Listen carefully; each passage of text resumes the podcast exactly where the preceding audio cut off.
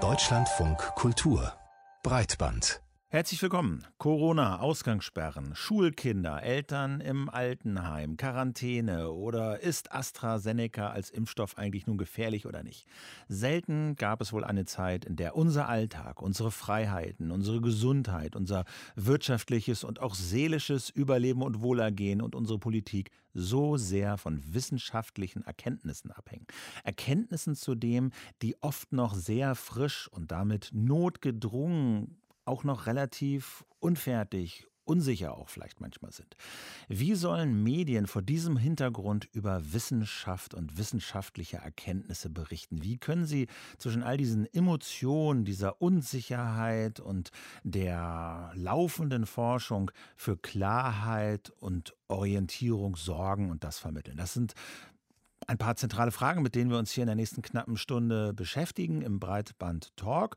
Und für diese Bestandsaufnahme, vielleicht auch für diese konstruktive Bestandsaufnahme, haben wir uns natürlich wie immer drei sehr kompetente Gäste eingeladen und in diesem Fall, wie das in Corona so gebietet, aus der Ferne zugeschaltet. Und da ist einmal eine Kommunikationswissenschaftlerin und Neurowissenschaftlerin, nämlich Professor Dr. Maren Urner. Sie hat vor ja, knapp fünf Jahren Perspective Daily gegründet, ein Online-Magazin für konstruktiven Journalismus. Da werden wir dann am Ende der Sende nochmal drauf kommen.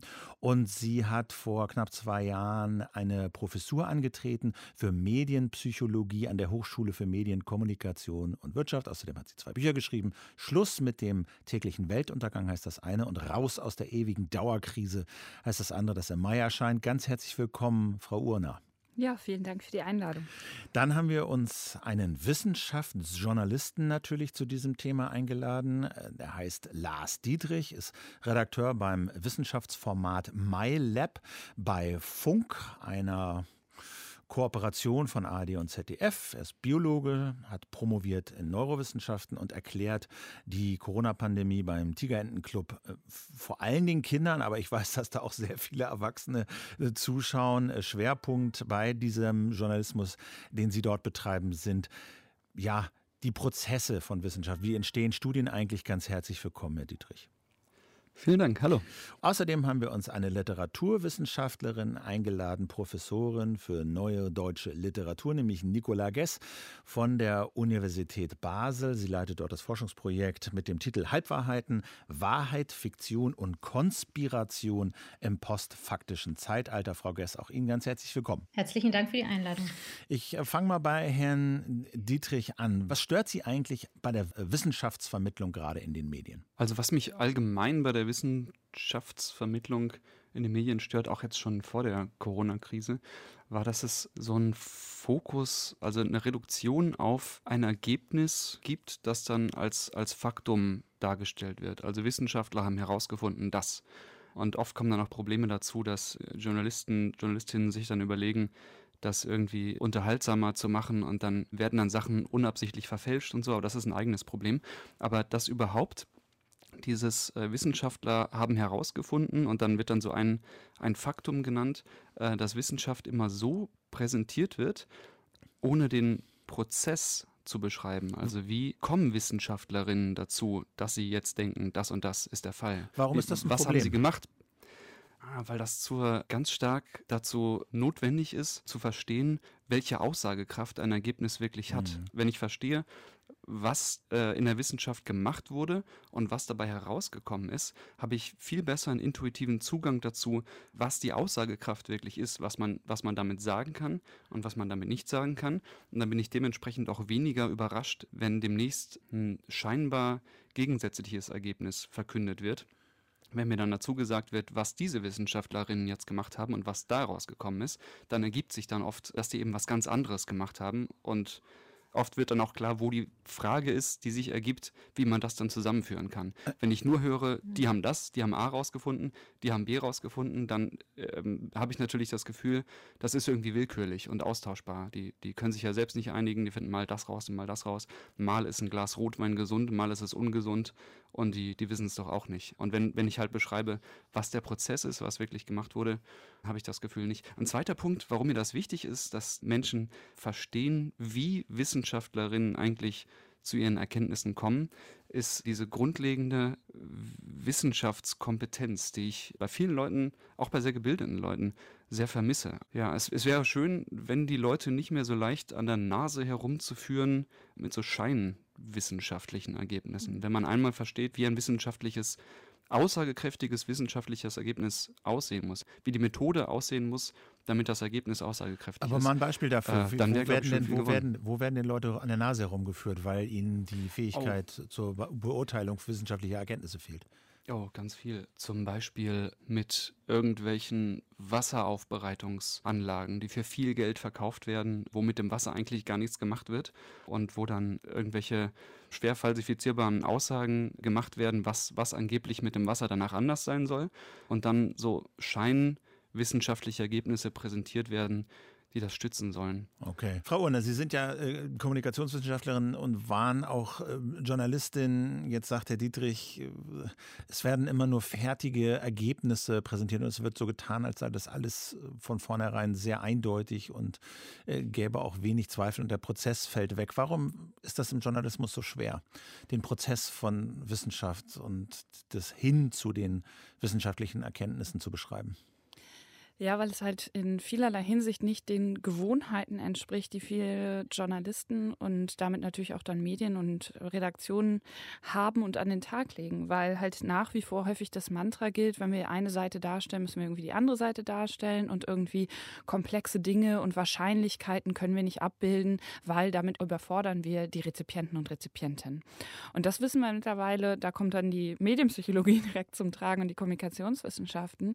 Das wissen wir aus zahlreichen Studien Studien, dass das eben nicht der Fall ist. Also dass genau wie Herr Dietrich gesagt hat, das Gegenteil der Fall ist. Wenn wir da ehrlicher und transparenter als Journalisten und Journalistinnen kommunizieren und eben auch ganz klar, ich nenne das immer gern intellektuelle Demut zeigen, also sprich ehrlich aufzeigen, bis wohin wir eigentlich wissen, ehrlich aufzeigen, welche Prozesse dahinter stehen und dass eben nicht klare, einfache Antworten gegeben werden können, auch wenn sich das Gehirn immer danach sehnt, äh, diese klaren, einfachen Antworten zu bekommen, dass das eigentlich bei den Menschen viel größeres Vertrauen erzeugt, als wenn scheinbar einfache Antworten gegeben werden. Weil natürlich fühle ich mich dann am Ende des Tages, wenn ich dahinter komme, dass diese einfachen Antworten nicht gelten, veräppelt. Also zu Recht. Ja, äh, Frau, Frau Gäste, Sie sind ja jetzt Literaturwissenschaftlerin und beschäftigen sich damit, wie Menschen Geschichten erzählen, nenne ich es mal. Und die Wissenschaft oder Journalismus insgesamt ist ja auch der Versuch zu vermitteln und das passiert eben oft mit einer Erzählung. Also mhm. die wenigsten wollen sich irgendwelche Diagramme angucken und verstehen das auch gar nicht, sondern es muss irgendwie vermittelt werden. Und die Kunst ist natürlich, das möglichst genau zu machen, aber auch ein bisschen unterhaltsam, aber gleichzeitig auch richtig zu bleiben. Wenn Sie sich die mhm. Berichterstattung jetzt in Corona angucken, was fällt Ihnen da auf? In welche Fallen sind wir da getappt? Naja, zunächst mal jetzt ganz unabhängig von der Frage nach dem Erzählen, würde ich ähm, eigentlich Herrn Dietrich und Frau Urner erstmal zustimmen. Die Fallen wurden eigentlich schon ganz gut beschrieben. Das Problem ist, dass äh, gewissermaßen eine falsche Vorstellung von Naturwissenschaft doch in vielen Köpfen äh, herumspukt. Also die, die Vorstellung, dass die Wissenschaft in Anführungszeichen die Wahrheit über Corona äh, liefern könnte und dass äh, die, ähm, das Bewusstsein davon, dass wissenschaftliche Ergebnisse immer vorläufig sind, dass sie immer überholbar sind, dass es Prozesse sind äh, und auch wie diese Prozesse ablaufen, dass das zu fehlen scheint und auch, natürlich kann man das nicht pauschalisieren, aber insgesamt doch offenbar zu wenig vermittelt wird oder nicht gut genug bei den Menschen ankommt. Und ich glaube, dass das unter anderem auch deswegen ganz wichtig ist, weil also immer wenn, wenn wissenschaftliche Tatsachen als sozusagen selbstevident, insulär, äh, unabhängig von Kontexten, Erklärungsrahmen, Theoriebildung, Begründungsszenarien und so präsentiert werden, ich glaube, dass gerade das zu so einer Art, ich weiß nicht, Tatsachenfetischismus oder so führt, der es dann auch leichter macht, für äh, so eine Art Allianz äh, mit dem Umlauf von Meinungen einzugehen. Das heißt, diese Verwechslung von Meinungen und Tatsachen, die jetzt auch immer ein Problem ist, dass Leute sagen, ja, das ist doch auch nur eine Meinung, ja, dass dieser Unterschied plötzlich verwischt.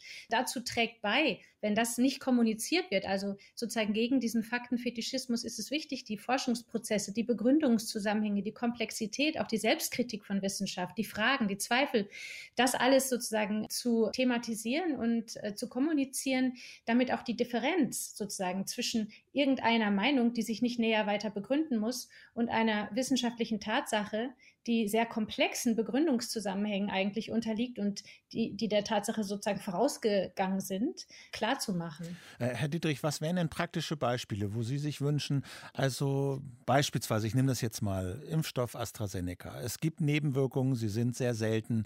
Wie kann man Menschen ein Gefühl auch äh, für die ja noch laufende Forschung an solchen Impfstoffen vermitteln? Wie kann man ihnen ein Gefühl von dieser Wahrscheinlichkeit vermitteln und dafür vermitteln, dass sich das eventuell auch noch mal ändern kann? Ja, das, das ist, Impfstoffentwicklung ist ein super Beispiel oder Nebenwirkungen von ja. Impfstoffen oder von Medikamenten allgemein. Wenn ich nach so einer erfolgreichen klinischen Studie, wo man gesehen hat, der Impfstoff ist wirksam und sicher, wie man sagt, verkünde ähm, wissenschaftliches Ergebnis, Wissenschaftler finden heraus, Impfstoff ist sicher. Und dann bin ich natürlich als Hörer dementsprechend überrascht und vor den Kopf gestoßen, wenn dann seltene Nebenwirkungen einen Monat später äh, berichtet werden und gefunden werden. Das kommt mir vor, als wäre das ein Widerspruch, als wäre jetzt doch nicht sicher. Wenn ich aber über die, diese klinische Studie so berichte, dass also ein bisschen mehr Info liefere, was gemacht wurde. Also wurden 20.000 Menschen beispielsweise mit dem Impfstoff geimpft und 20.000 Menschen mit dem Placebo und dann sind so und so viele in der Gruppe und der Gruppe krank geworden. Daran sehen wir, wie stark der Impfstoff vor der Krankheit äh, schützt.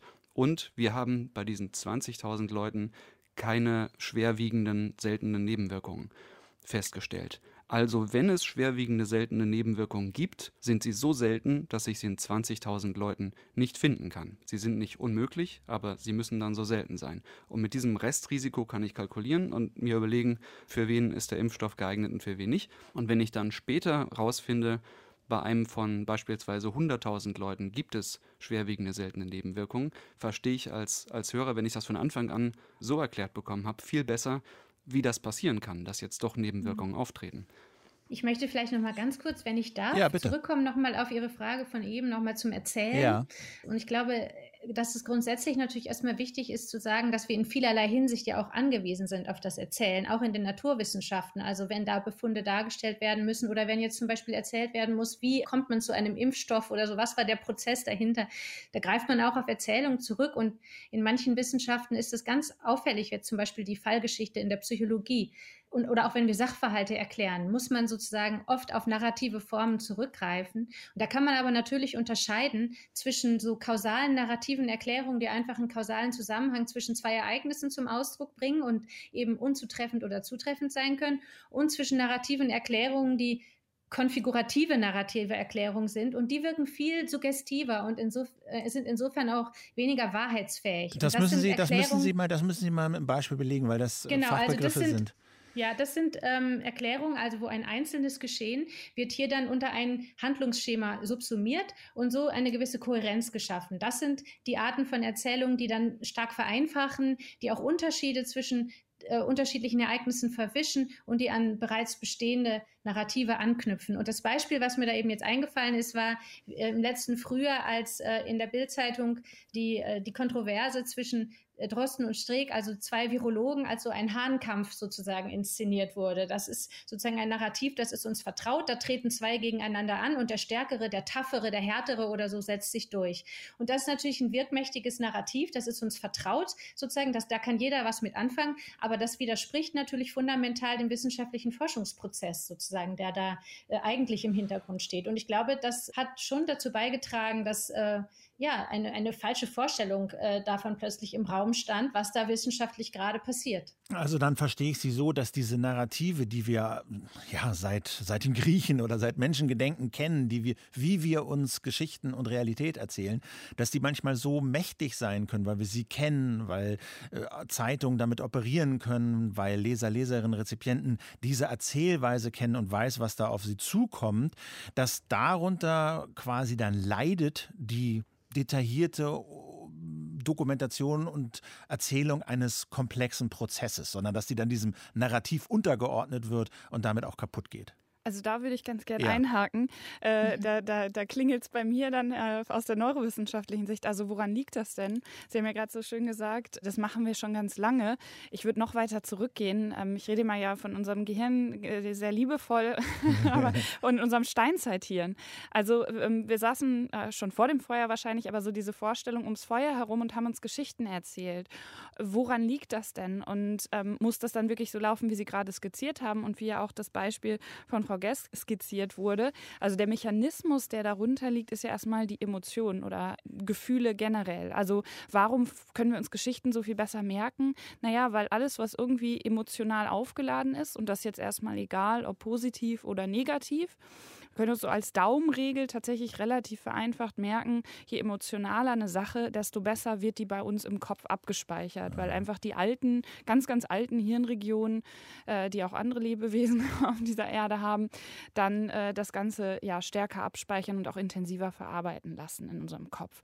So, und dann können wir ja überlegen, okay, wie können wir dieses Wissen denn jetzt, Sie haben ja das Wort konstruktiv am Anfang schon ein bisschen erwähnt, konstruktiv nutzen und eben nicht in so eine Art, ja, fast Perversion Revision häufig, wie es ja nicht nur von der Bildzeitung, sondern eben auch anderen Medienangeboten teilweise betrieben wird und eine, diese Vereinfachung, die ja auch Herr Dietrich äh, absolut zu Recht skizziert, betrieben wird, sondern zu sagen, okay, was können wir denn daraus mitnehmen, dass wir eine möglichst gute und ähm, wissenschaftlich adäquate Berichterstattung machen? Ja, das ist ja die Frage, Herr Dietrich. Was, wie kann man diese Mechanismen, die wie sie missbraucht werden können, hat Frau Gess in der Bildzeitung geschrieben. Aber da sie ja wirken, kann man sie sich ja vielleicht auch zunutze machen, um eben Wissenschaft und Prozesse äh, detaillierter und besser darzustellen. Wie können, wie können sich Journalisten und Journalistinnen diese Macht der Emotionen für die Erzählung über Wissenschaft zunutze machen?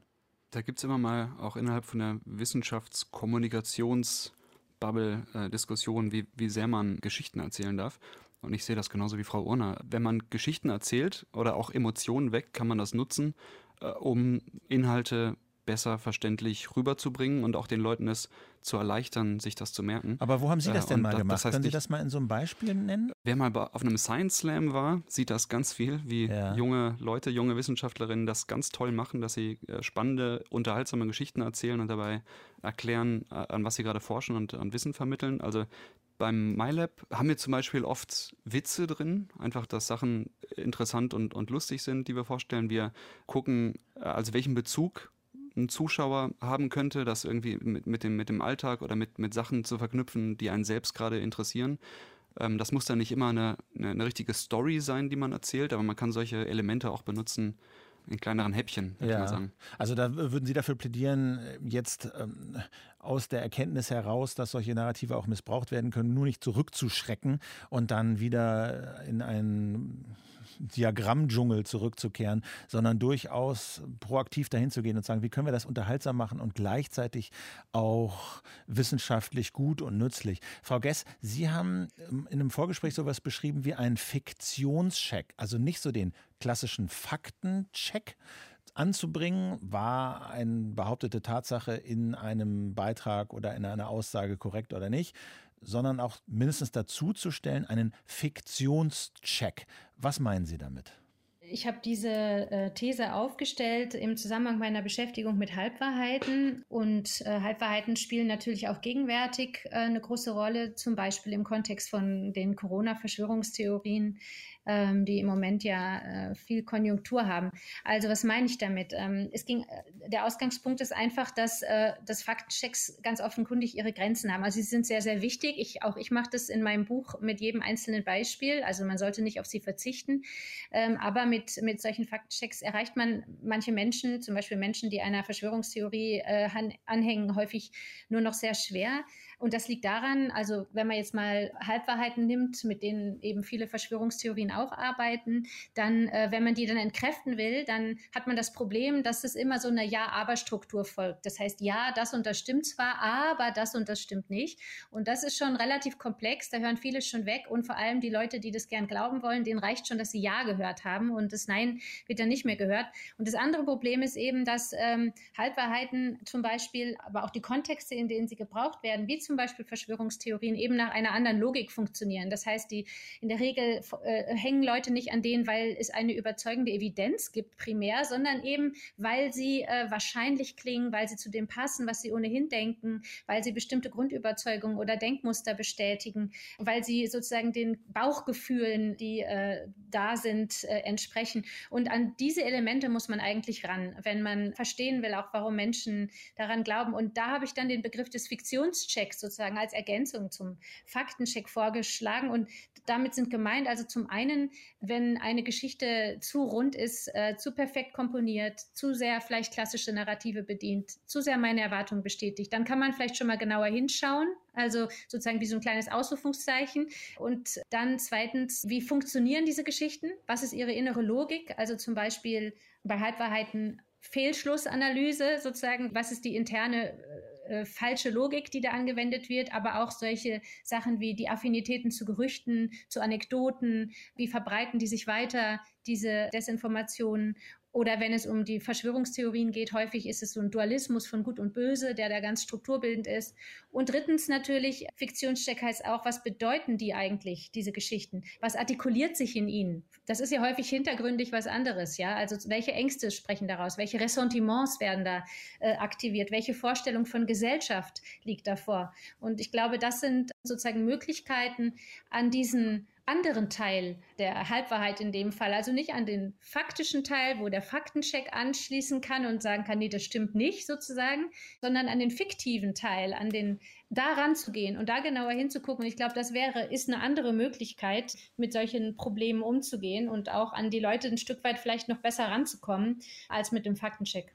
Mhm. Frau Unner, Frau Gess hat das gerade angedeutet, äh, Verschwörungserzählungen bedienen auch dem Bedürfnis vieler Menschen nach Sicherheit, nach klaren Strukturen, nach einem mehr oder weniger berechenbaren Bild von der Wirklichkeit, mit dem man planen kann. Und man mag da keine Überraschungen und, und nicht so viele Fragezeichen. Und alles ist liquide und verändert sich jeden Tag. Und das macht natürlich anfällig für solche alternativen Erzählungen, die eben genau das alles suggerieren. Wie können aber Journalisten und Journalistinnen äh, mit diesem Bedürfnis umgehen, nach klarer Erkenntnis, nach sicherer Erkenntnis äh, und trotzdem wahrheitsgemäß und detailgetreu und prozesshaft zu berichten?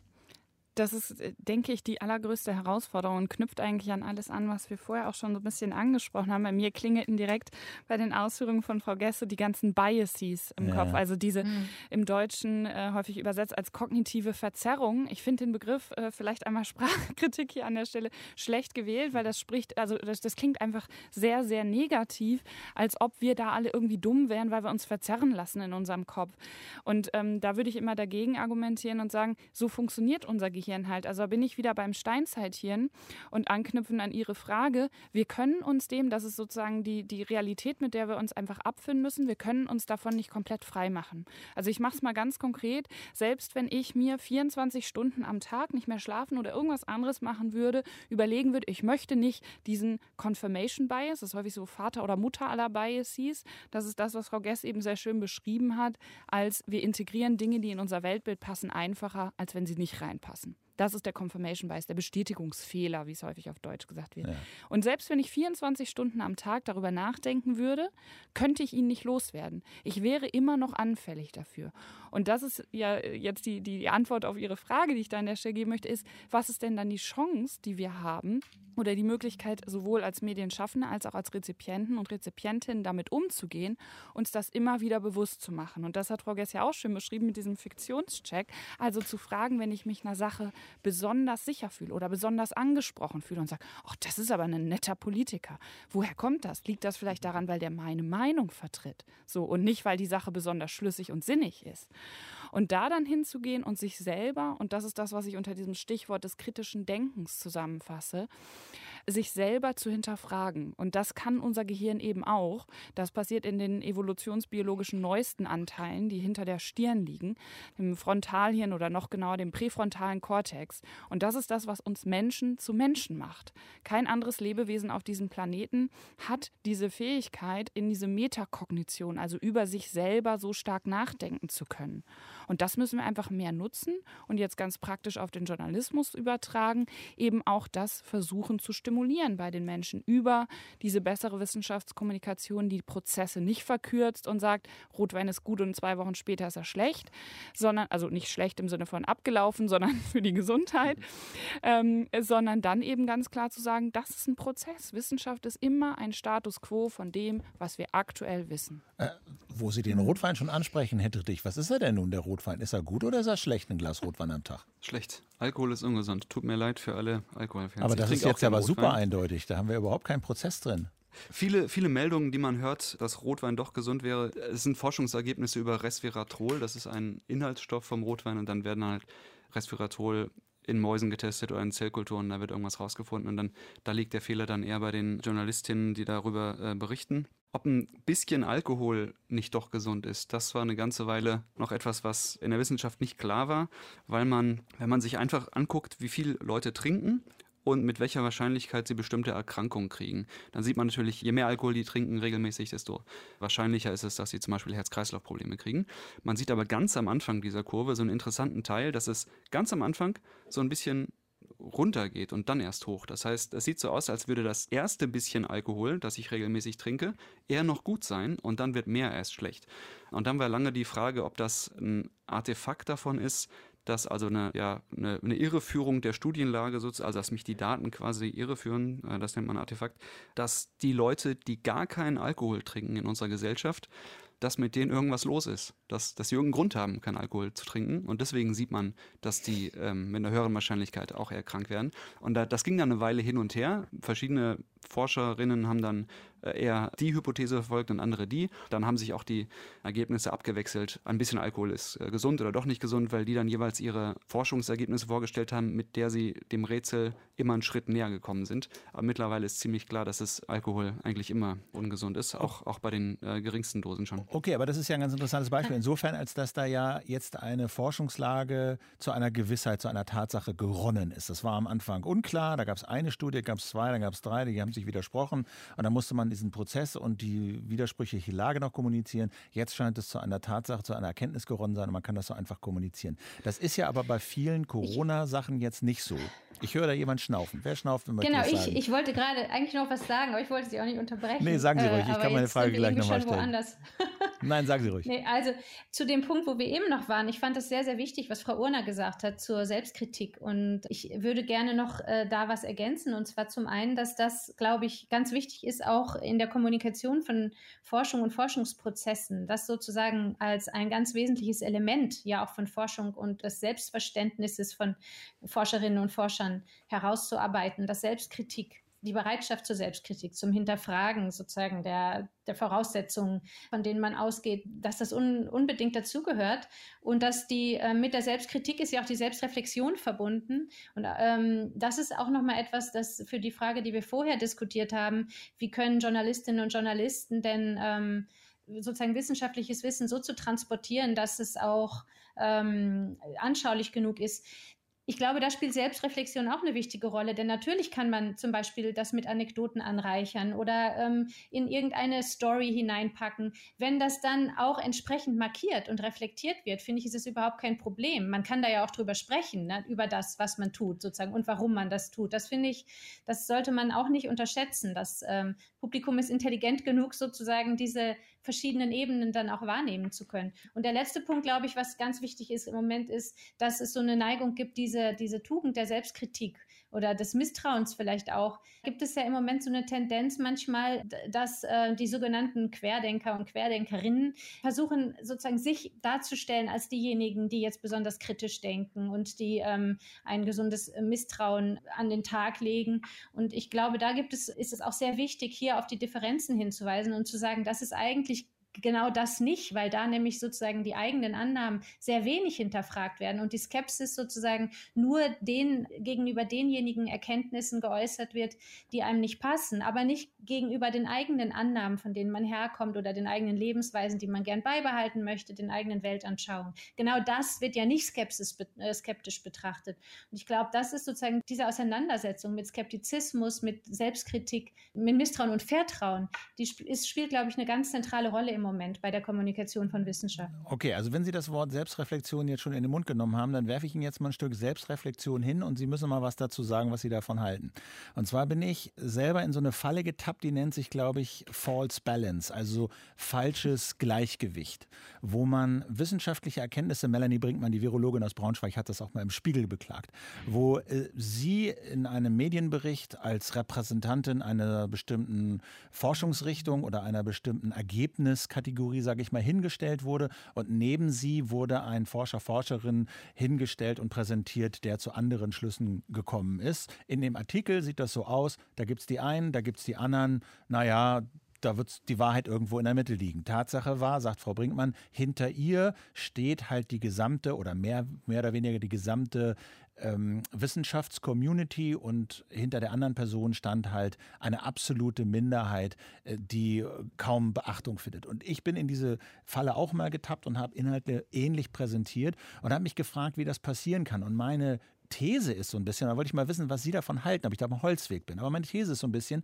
dass wir ich viele aus dem politischen Journalismus kommen, wo die Frage, ist nun etwas gut oder schlecht, vor allen Dingen davon abhängt, anhand welcher Werte man denn einen Vorgang beurteilt.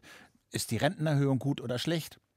Das hängt davon ab, welche Werte bei einem besonders wichtig sind. Ist ein Forschungsergebnis, richtig oder falsch, hängt wenig von den Werten der beteiligten Menschen oder der Rezipienten ab, sondern es hängt von Tatsachen ab und die sind einer Gut- oder Schlecht-Diskussion nicht zugänglich. Und trotzdem tappt man oder deshalb tappt man leicht, finde ich, als Journalist und Journalistin in diese Falle, auch wissenschaftliche Erkenntnisse dieser Debatte zu eröffnen. Da gibt es die einen, da gibt es die anderen. Ist das ein Holzweg Darf ich? Ich ja. würde mich jetzt, wenn wir uns sehen, ganz doll melden. Ja, äh, bitte, äh, melden Sie sich. ich wacke schon ganz unruhig auf meinem Stuhl. Ich bin so dankbar gerade, ähm, dass Sie das ansprechen, Herr Banse, weil äh, diese False Balance und genau auch die, der potenzielle Erklärungsversuch mit den unterschiedlichen ähm, ja, Berichterstattungsarten, ne? politischer Journalismus versus äh, Diskussion von wissenschaftlichen Ergebnissen, ist ein total guter Ansatzpunkt. Ich fange einmal kurz bei der False Balance an, wo ich sagen würde, das ist der größte Fehler, den Journalisten Wissenschaften in den letzten Jahrzehnten betrieben haben mit Blick auf das große Thema des Klimas. Und ich sage jetzt ganz bewusst nur Klima und nicht Klimawandel oder Krise, weil da fängt es direkt an. Wie reden wir darüber? Äh, oder Klimakatastrophe und Notstand und so weiter und so fort, weil diese False Balance immer versucht wurde oder in den meisten Fällen oder praktiziert wurde. Also sprich, es gab dann in den Talkshows und in den Artikeln und, und Leitmedien hoch und runter die seriösen Klimawissenschaftler, wo einfach nahezu 100 Prozent genau diese Daten Daten belegen, dass der Klimawandel, die Klimakrise, Veränderung des Klimas auf diesem Planeten menschgemacht ist. Und dann wurde halt ein, und ich sage jetzt ganz bewusst, verrückt im Sinne von nicht dem wissenschaftlichen Prozess entsprechen. Das, was eben Frau Gess auch angesprochen hat bei dem vermeintlichen Skeptizismus von Querdenker und Querdenkerinnen, ähm, wurde dem gegenübergestellt. Und John Oliver, der äh, britische Comedian, hat das mal sehr schön, diese False Balance aufgelöst. Im Fernsehen hat äh, 99 Leute versus eine Person dann dahingestellt, um diese False Balance sehr visuell, also Thema Geschichten erzählen, auch wieder hier oder emotional das Aufladen, visuell deutlich zu machen, wie false, also wie falsch diese vermeintliche Balance ist, wenn da äh, dieses Schwarz-Weiß-Denken und dem, dem einen eine andere Position gegenüberstellen praktiziert wird. Und genau wie Sie richtig gesagt haben, Herr Banz, ist das natürlich bei einer politischen Diskussion, wo es ganz viel um Werte geht und um wo möchte ich eigentlich hin. Ne? Ist es mir wichtig, zum Beispiel möglichst eine gleichberechtigte Gesellschaft zu haben oder dieses Mantra, wer halt arbeitet, soll auch mehr bekommen und so weiter und so fort. Alles Dinge, die ich jetzt hier gar nicht bewerten, selber bewerten möchte, aber die natürlich dann genau diese Ausbalancierung und das Abbilden von verschiedenen Positionen erzwingen. Auch in der Wissenschaft ist es wichtig, verschiedene Positionen darzustellen, aber eben eben nicht, wenn die sich nicht an den wissenschaftlichen Prozess halten. Herr, Herr Dietrich, das würde ich Sie auch mal fragen. Ich, ich berichte über Thema A, meinetwegen Klimakrise. Und ab wann sagen Sie, diese Stimme dieser Wissenschaftlerin, dieses Wissenschaftlers, die lasse ich weg, um den Eindruck zu vermeiden, hier gibt es die eine Stimme und hier gibt es die andere. Und ab wann sagen Sie, doch, das muss schon irgendwie noch vorkommen? Was sind da Kriterien? Ja, beim wissenschaftlichen Konsens ist mir wichtig, dass Konsens in der Wissenschaft nicht eine Umfrage ist, wie viele Wissenschaftler glauben das und wie viele glauben das, sondern dass es um die Stichhaltigkeit der Daten geht, die Überzeugekraft der Daten. Und wenn es irgendwo Außenseitermeinungen gibt, die auf nicht auf überzeugenden Daten beruhen oder, oder eine seltsame, verquere Interpretation von bestimmten Daten sind, dann ist das eine Außenseitermeinung. Und um äh, präsentieren Sie dann als Außenseitermeinung nee, oder sagen Sie nee, für nee, sich, das, das, das lasse ich weg, das führt in die Irre? Kommt halt darauf an, ob derjenige einen Punkt hat oder nicht. Mhm. Wenn er irgendwo, er oder sie irgendwo eine Schwachstelle gefunden hat oder, oder Fragen aufwirft, kann man die auch einwerfen. Aber wenn das so ein, so ein Trollen ist, was es auch oft gibt, bei so Scheinexperten, die da aufgeführt werden, dann ist das nichts, was man, was man groß besprechen muss. Mhm. Ähm, was gerade gesagt wurde mit den, bei der False Balance, dass es da keine, also dass es in der Wissenschaft keine Meinung gibt, sondern die Fakten. Das ist natürlich nicht ganz so, weil es natürlich sehr stark an dem Punkt, wenn ich mir überlege, was ich aus den wissenschaftlichen Erkenntnissen mache. Was, wie sollten wir damit umgehen? Zum Beispiel mit den Erkenntnissen zum Klima oder auch mhm. äh, zur Pandemie gerade. Was sollten wir jetzt machen? Da geht natürlich sehr, sehr stark ein, welche Wertevorstellungen ich auch als Wissenschaftler habe, was ich wie priorisieren würde. Und da finde ich, auch, auch, finde ich es auch sehr wichtig für Wissenschaftlerinnen, dass sie ganz klar kommunizieren oder ganz klar transparent damit umgehen wo sie aufhören, über Ergebnisse zu sprechen und wo jetzt ihre eigene Wertung da reinkommt und dann auch begründen, warum sie jetzt bestimmte Sachen wie werten. Also beim Klima haben wir auch viele Sachen, äh, gibt es auch viele Sachen mit so einem Unsicherheitsbereich. Wenn man sich äh, durchliest, was der Weltklimarat äh, an Berichten immer rausbringt, dann, dann wird das sehr schön immer aufgedröselt, wie sicher sind wir uns hier und in welcher Spanne könnte sich das bewegen. Das gibt es natürlich auch. Und da kann man äh, verschiedene, verschiedene Meinungen vertreten, wie man damit umgehen sollte. Welches Risiko ist mir was noch wert und welches nicht? Also ähm, eine, eine Krankenversicherung mache ich ja auch nicht, weil ich, weil ich sicher weiß, dass ich krank werde, sondern weil ich für den Fall gerüstet sein will, dass ich irgendwann krank werde, oder bei anderen Versicherungen auch. Und so könnte ich auch bei bestimmten Unsicherheiten für drohende Katastrophen argumentieren. Ich könnte aber auch argumentieren, der Aufwand ist mir zu groß und das, die Kosten sind mir zu groß, deswegen nehme ich das Risiko in Kauf. Das wären legitime Meinungen, wie man mit den Daten, die es gibt, umgeht. Und ich finde, Wissenschaftlerinnen sollen und dürfen sich natürlich dazu äußern, sollen aber immer klar machen, wo die Daten aufhören und wo die Meinung anfängt. Denn das kommt ja noch kompliziert, verkomplizierend hinzu, dass ja auch Wissenschaftler und Wissenschaftlerinnen in ihren Studien schon Kapitel haben, die die Daten interpretieren. Und natürlich sind auch Wissenschaftler und Wissenschaftlerinnen dieser Aufmerksamkeitsökonomie Ökonomie ausgesetzt. Wenn Sie zum Coronavirus forschen und äh, zugleich an einem Tag tausend Studien erscheinen, dann ist es natürlich für Sie nicht egal, ob sie gelesen werden oder nicht gelesen werden, sodass da auch in die Ratio mit reinkommt, wie kann ich denn hier möglichst für Aufmerksamkeit sorgen und es tun ein, eine Anreizstruktur dafür gibt, möglichst aufsehenerregende Ergebnisse zu präsentieren, oder? Ja, natürlich. Also da sind wir genau wieder bei diesem Punkt, äh, sich die Dinge zunutze zu machen. Also zu gucken, zu schauen, okay, ich möchte jetzt eine bestimmte Thematik vermitteln.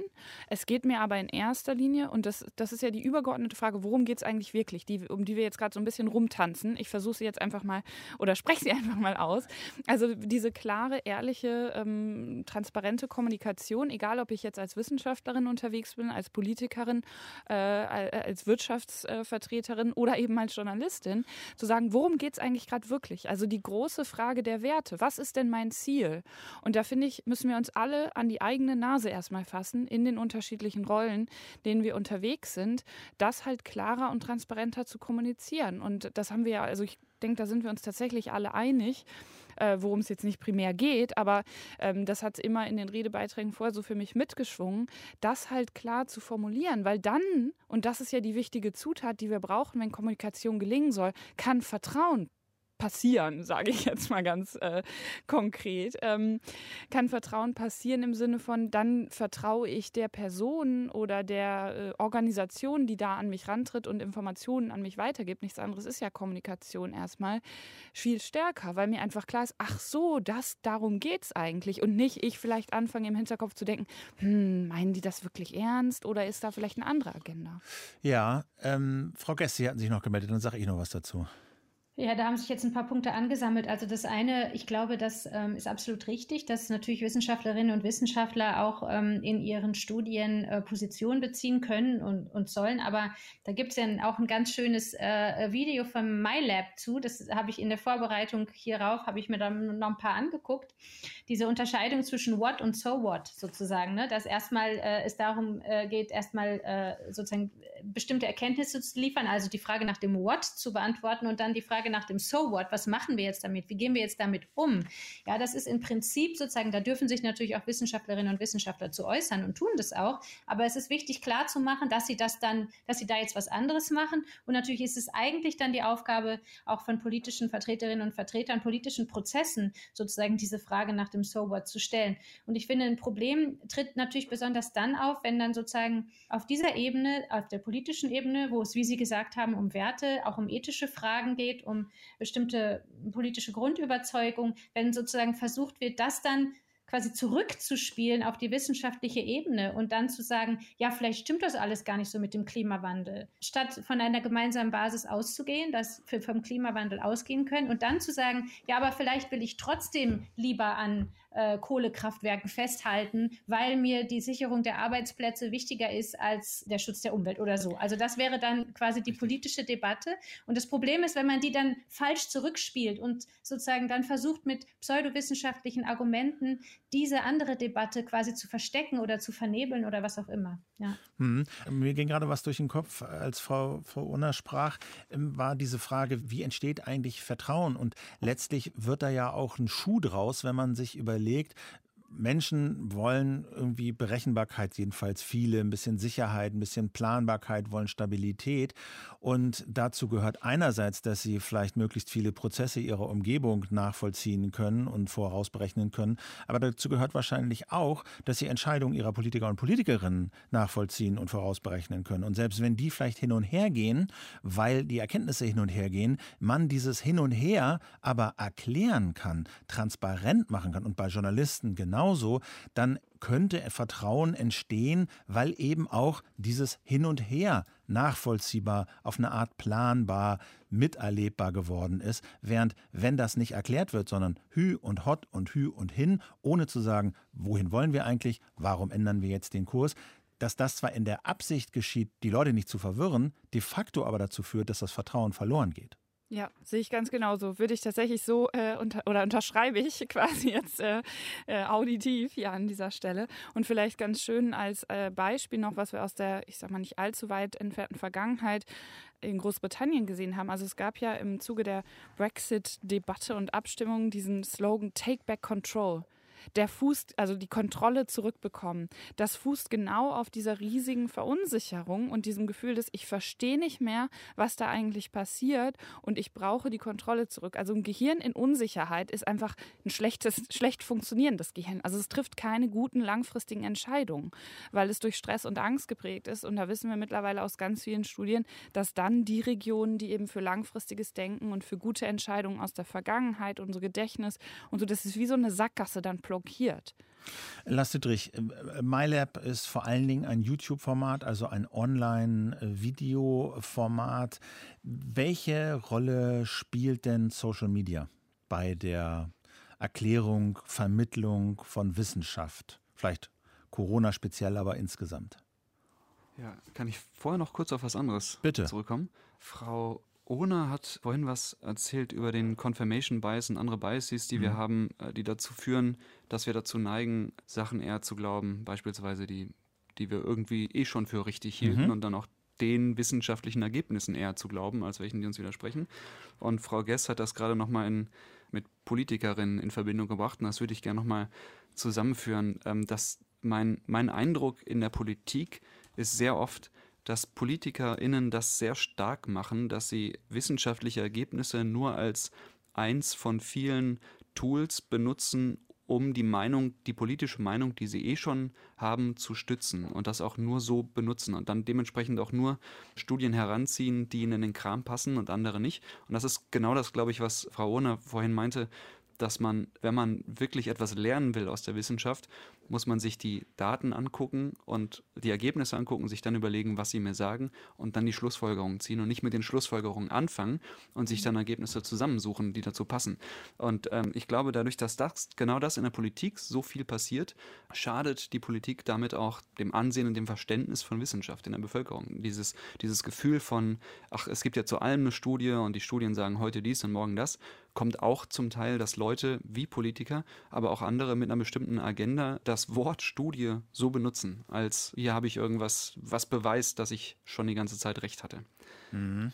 Okay. Okay, Ihre eigentliche Guter Punkt. Frage, Jetzt genau. Jetzt noch was zu sagen? Oder? Unbedingt. Deswegen hatte ich die Das Frage war, äh, gestellt. Also ihr, ihr. Medium ist ja, äh, nochmal zur Erinnerung, Ihr Medium ist ja ein Online-Medium in erster Linie. Ja. Ähm, äh, lange und auch komplexe und, und auch unterhaltsame Videos auf MyLab äh, zu betrachten. Und Sie sind da unterwegs, journalistisch im Netz. Äh, und die Frage war, welche Rolle, auch gerade vor dem Hintergrund, ne, Christian Drosten Podcast und so, welche Rolle Mhm. spielen soziale Medien bei der, bei der Wissenschaftsvermittlung? Ja, ich glaube, soziale Medien sind besonders für die Wissenschaftskommunikation durch aktive WissenschaftlerInnen wertvoll. Also das, was wir bei MyLab machen, da nutzen wir natürlich die, die Eigenheit von YouTube und beantworten Kommentare und, und Fragen, die Leute haben. Aber im Prinzip könnten wir auch als Wissenschaftsjournalisten ähm, ein anderes Format nutzen und, und das ganz ähnlich machen. Aber was sich wirklich durch die sozialen Medien an Möglichkeiten ergibt, oder die, die große Möglichkeit, die ich da sehe, ist, dass einzelne aktive WissenschaftlerInnen sich sichtbar machen können, ihr eigenen Twitter-Account, ihr eigenes Facebook-Profil, Instagram-Profil haben und, und einfach einmal das, das Bild von dem alten männlichen Professor aufweichen können, dass man sieht, wer wirklich da in der Wissenschaft ist und auch so eine gewisse Nahbarkeit und Vielstimmigkeit erreichen können, dass ich als normaler, nicht wissenschaftlicher Social-Media-Nutzer mitkriege, da gibt es ganz viele völlig unterschiedlich aussehende echte Wissenschaftlerinnen, die mir bestimmte Sachen sagen. Und wenn, wenn bestimmte Sachen da immer wieder vorkommen, habe ich auch das Gefühl, das ist ähm, wirklich etwas, was in der Breite der wissenschaftlichen Gesellschaft so gesehen wird. Und dem gegenüber steht dann, wenn eine Fachgesellschaft oder, oder ein Wissenschaftsverband oder so etwas sagt, das wirkt für mich immer wie eine Stimme. Und da kann ich ganz schnell denken, ach, das ist vielleicht irgendein Lobbyverband oder, oder irgendwas, dem ich dieser Stimme sollte ich aus irgendeinem Grund vielleicht doch nicht trauen. Wenn ich aber ganz viele einzelne Personen sehe, wo ich auch merke, das sind echte einzelne Personen, hat das eine ganz andere Überzeugungskraft, glaube ich. Und das finde ich, glaube ich, ist die, die große Stärke von Wissenschaftskommunikation in den sozialen Medien. Ja, ich stelle die Frage mal in die Runde, äh, Frau Ohner, Frau Gess. Was fällt Ihnen dazu ein? Genau das, was Herr Dietrich gerade gesagt hat, da sehe ich wieder die emotionale Komponente drin. Also das macht es so nahbar, weil ich natürlich auch eine gewisse, jetzt nicht falsch verstehen, Beziehung zu diesen Menschen aufbauen kann. Also äh, ich kann mir auf einmal vorstellen, dass das jemand ist, also A, erstmal wie bunt das einfach ist, eben dieses Bild vom verrückten Professor auch so ein bisschen vielleicht aufgeweicht wird, der da mit krausem Haar irgendwo in einem Labor mit äh, Dingen hantiert.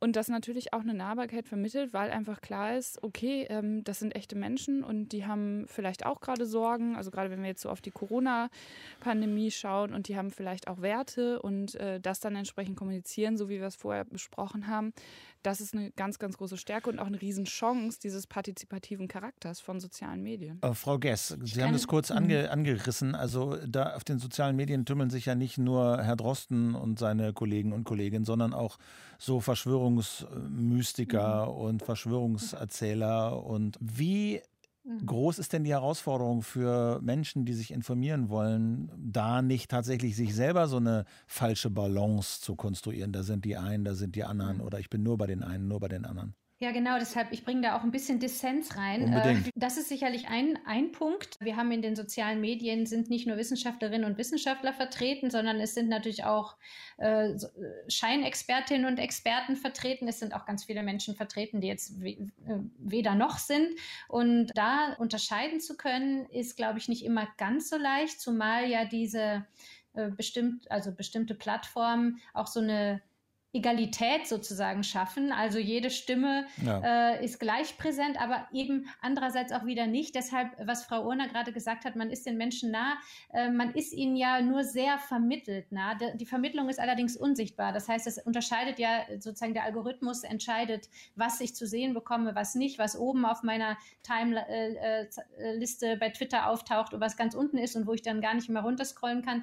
Das sind sozusagen, das bringt Schwierigkeiten rein in diese ideale Form von Wissenschaftskommunikation, die Sie jetzt beschrieben haben. Und aber ein anderes Problem sehe ich auch äh, darin, dass ähm, viele von diesen Plattformen ja von ihrer Struktur her auch schon irgendwie angelegt sind, natürlich, zum Beispiel auf Verkürzungen, auf Emotionalisierung, auch auf Übertreibung. Und das all das, worüber wir jetzt gesprochen haben, sozusagen die Darstellung von Prozessen, die Reflexion, die Begründungszusammenhänge das fällt raus, wenn ich nur so und so viel Zeichen sozusagen zur Verfügung habe. Und natürlich ist die Zielmarke auch bei Twitter oder Facebook ja vom, vom Algorithmus her nicht irgendwie äh, die wissenschaftliche Erkenntnis, sondern Klickzahlen, Aufmerksamkeit. Und das erreicht man, wie wir alle wissen, ist ja schon tausendmal diskutiert worden, durch ganz andere Verfahren als dadurch, dass man sich an sozusagen wissenschaftliche, wissenschaftlichen Erkenntnissen aufhält. Und das sind einfach Probleme, die, glaube ich, die sozialen Medien mit sich bringen und diese ganze Sache der Confirmation Bias und so, das ist natürlich im Internet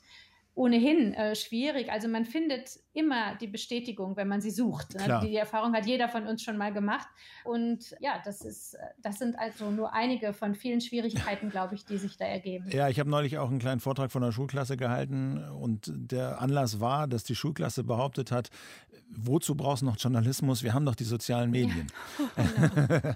also das, äh, glaube ich, wirkt nochmal so ein bisschen ein Licht in die Richtung, wo da die Probleme liegen. Wir biegen so ein bisschen auf die Zielgerade ein. Ich wollte Sie hier nicht entlassen, ohne, wie versprochen, nochmal auf die konstruktive Seite zu blicken. Ich habe das Gefühl, wir machen das hier ohnehin schon relativ stark. Trotzdem nochmal die Frage ein bisschen zugespitzt auch vielleicht ja an Frau Ona Lars Dietrich, wie sehr sollten denn Journalisten und Journalistinnen einstimmen in den Chor und sich zu Werkzeugen, sage ich mal, machen lassen, um die Pandemie zu bekämpfen? Das ist ja nun ein wahrscheinlich unstrittig gewolltes Ziel von der ganz großen Mehrheit. Inwiefern zum Beispiel sollen Journalisten und Journalistinnen sagen, geht impfen. Impfen ist gut, Herdenimmunität, wir brauchen das, bitte jetzt los. Oder inwieweit müssen Sie sich darauf zurückziehen und einfach schildern, was ist? Vielleicht fangen wir mit Herrn Dietrich an. Also ich würde sagen, nie auf Kosten der Wahrheit. Also sich irgendwie. Aber das ist, die ist ja auch nicht immer eindeutig. Ja, aber wir haben ja gerade gesagt, äh, man kann den Sicherheitsbereich darstellen, man kann darstellen, wie man zu bestimmten Sachen kommt. Und so eine bestimmte Agenda zu haben und die über das eigentliche Berichten zu setzen, fände ich jetzt falsch. Oh, okay, Frau Ohne. Ich muss mich ja jetzt kurz fassen, weil wir sind auf der Zielgeraden, weil das ist natürlich so eins meiner, meiner ich will es gar nicht sagen, Schwerpunktthema, wichtigsten Themen. Also Sie haben so schön gesagt, ich zitiere das nochmal, schildern, was ist. Also es gibt ja eine große Zeitung in diesem Land, die hat den Slogan Sagen, was ist. Und äh, dann habe ich, äh, ohne jetzt Schleichwerbung machen zu wollen, äh, Perspective Daily mitgegründet. Wir haben dem Ganzen den Slogan gegeben, zeigen, was geht. So ein bisschen an, in mhm. Anlehnung daran. Und die Frage ist ja äh, berechtigt, also können wir überhaupt sagen, was ist? Und da würde ich halt sagen, nein. Weil also häufig ja dann der Vorwurf kommt, wenn wir uns irgendwie einer Position verschreiben oder sagen, impfen gut oder schlecht, dann wird der Journalist oder die Journalistin zum Aktivist, der Aktivistin. Ich würde aus neurowissenschaftlicher Perspektive und damit äh, tatsächlich komplett Perspektive immer argumentieren, sobald ich Informationen in die Welt setze, bin ich Aktivist, Aktivistin, weil ich bestimmte Positionen einnehme, automatisch. Zum Beispiel, weil ich eine Information auswähle als potenziell unendlich vielen Themen. Egal, ob ich das jetzt auf Social Media als äh, nicht journalistisch tätige Person mache oder eben als journalistisch tätige Person. Und ich bin dann entweder, und das finde ich eine ganz schöne Zusammenfassung, die ich letztlich in einem Podcast vom Deutschlandfunk gehört habe, wo es nach Redaktionsschluss, die Sendung, wo es darum ging, wie weit man aktivistisch ist als Journalist oder Journalistin. Und dann einfach die These aufgestellt wurde, ich bin immer Aktivist. Entweder vertrete ich halt den Status quo, weil vermeintlich ähm, davon ausgegangen wird, dass das jetzt objektiv sei. Kann es aber gar nicht sein, weil sobald, wie gesagt, ich das Thema auswähle und dann bestimmte Wörter, Bilder oder Töne, je nachdem, welches Medium ich nutze zur Kommunikation, auswähle, ich einfach immer Werte habe. Und da bin ich wieder bei dem Thema der Selbstreflexion und der Transparenz und der Ehrlichkeit. Also sprich, da einfach auch immer ganz klar darzustellen, was ist eigentlich das Ziel? Geht es um die Bekämpfung der Pandemie, dann können wir gemeinsam als Gesellschaften dieses Ziel vielleicht uns, äh, uns dem verschreiben und dann, und dann beginnt das Abwägen auf allen Ebenen, wissenschaftlich, politisch, wirtschaftlich, zu schauen, welche Maßnahmen dem am nächsten kommen, laut aktuellem Status quo. Ich muss hier leider einen Strich drunter machen. Wir sind am Ende unserer Zeit angekommen. Wir könnten sicherlich noch, wie das immer so ist, ein bisschen weiter reden, aber wir sind hier auch ein lineares Programm, was einen Anfang und ein Ende hat. Auch ein Podcast, aber eben nicht nur das. Ich danke allen, die hier mitgewirkt haben. Maren Urner, Professorin Medienpsychologie an der Hochschule für Medienkommunikation und Wirtschaft, Lars Dietrich, Redakteur beim sehenswerten Wissenschaftsformat MyLab und äh, Professor Nicola Gess, Literaturwissenschaftlerin von der Universität Basel. Informationen, Links und eine Zusammenfassung gibt es wie immer auf breitband.deutschlandfunkkultur.de. Und ich danke natürlich auch der Redaktion hier für die Vorbereitung, Bettina Konradi, Jana Wuttke und Nora Gulke. Mein Name ist Philipp Banse. Ich sage danke fürs Zuhören und wünsche noch ein schönes Wochenende. Bis dann. Tschüss.